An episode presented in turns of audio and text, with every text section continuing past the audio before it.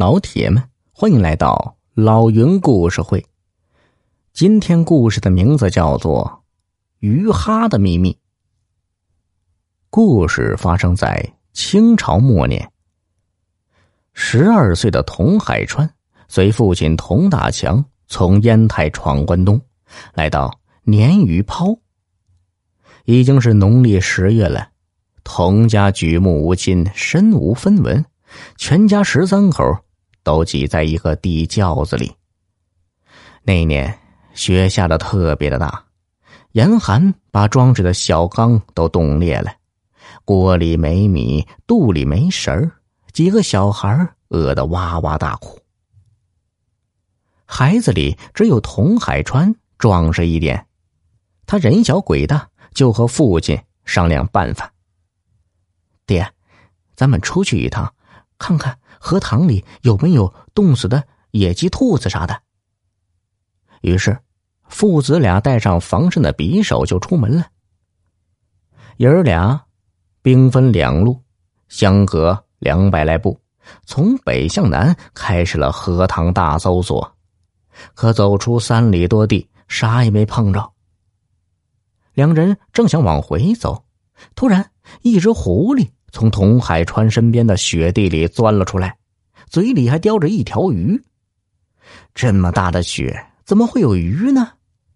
海川揉了揉眼睛，仔细一看，狐狸嘴里确实叼着一条鱼，有20来长，还在不断的摆动尾巴。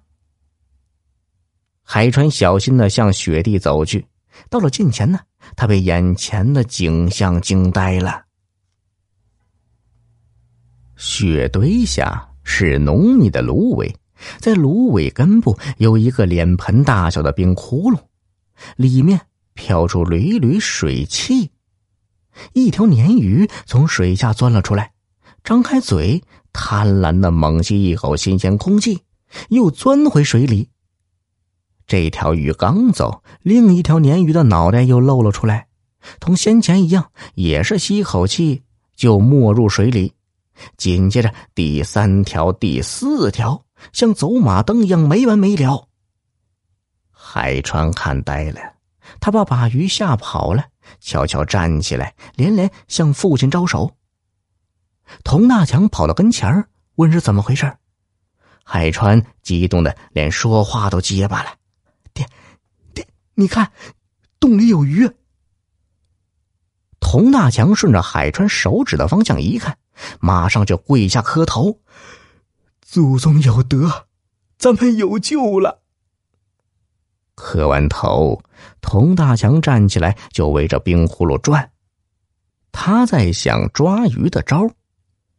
没等他想好，海川已经动手了，他把五指并拢，对准鱼嘴刷了一下，直插了进去。鲶鱼本能的一闭嘴，咬住了他的手腕子，他猛地往上一拽，一条5斤多重的大鲶鱼被拽上了岸。海川兴奋的只想喊，他又一连拽出3条大鲶鱼，还想再抓，被父亲拦住了。海川这时才发现自己的手被鱼牙划出很多口子。父亲对海川说：“别急，不能空手抓，得想想法子。”海川灵机一动，往手上缠点布。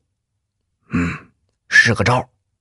童大强从棉袄上扯下一块布，撕成条，把手用布条缠上，没费多大劲儿，又抓上8条鲶鱼。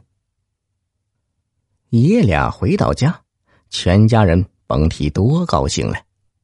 吃完鱼，孩子大人都精神了，大家议论起这事儿。海川的奶奶说：“这30多厚的冰能出个洞，除了狐仙帮忙，还能说出个啥理来呀？”童大强不太相信。这事儿以后找人打听一下，咱们先琢磨明天怎么抓鱼吧。对，先寻思这个事儿。大伙儿七嘴八舌的议论开了。这时海川看见了奶奶逃荒时一直舍不得扔的钩子秤心里一亮，有了，用秤钩子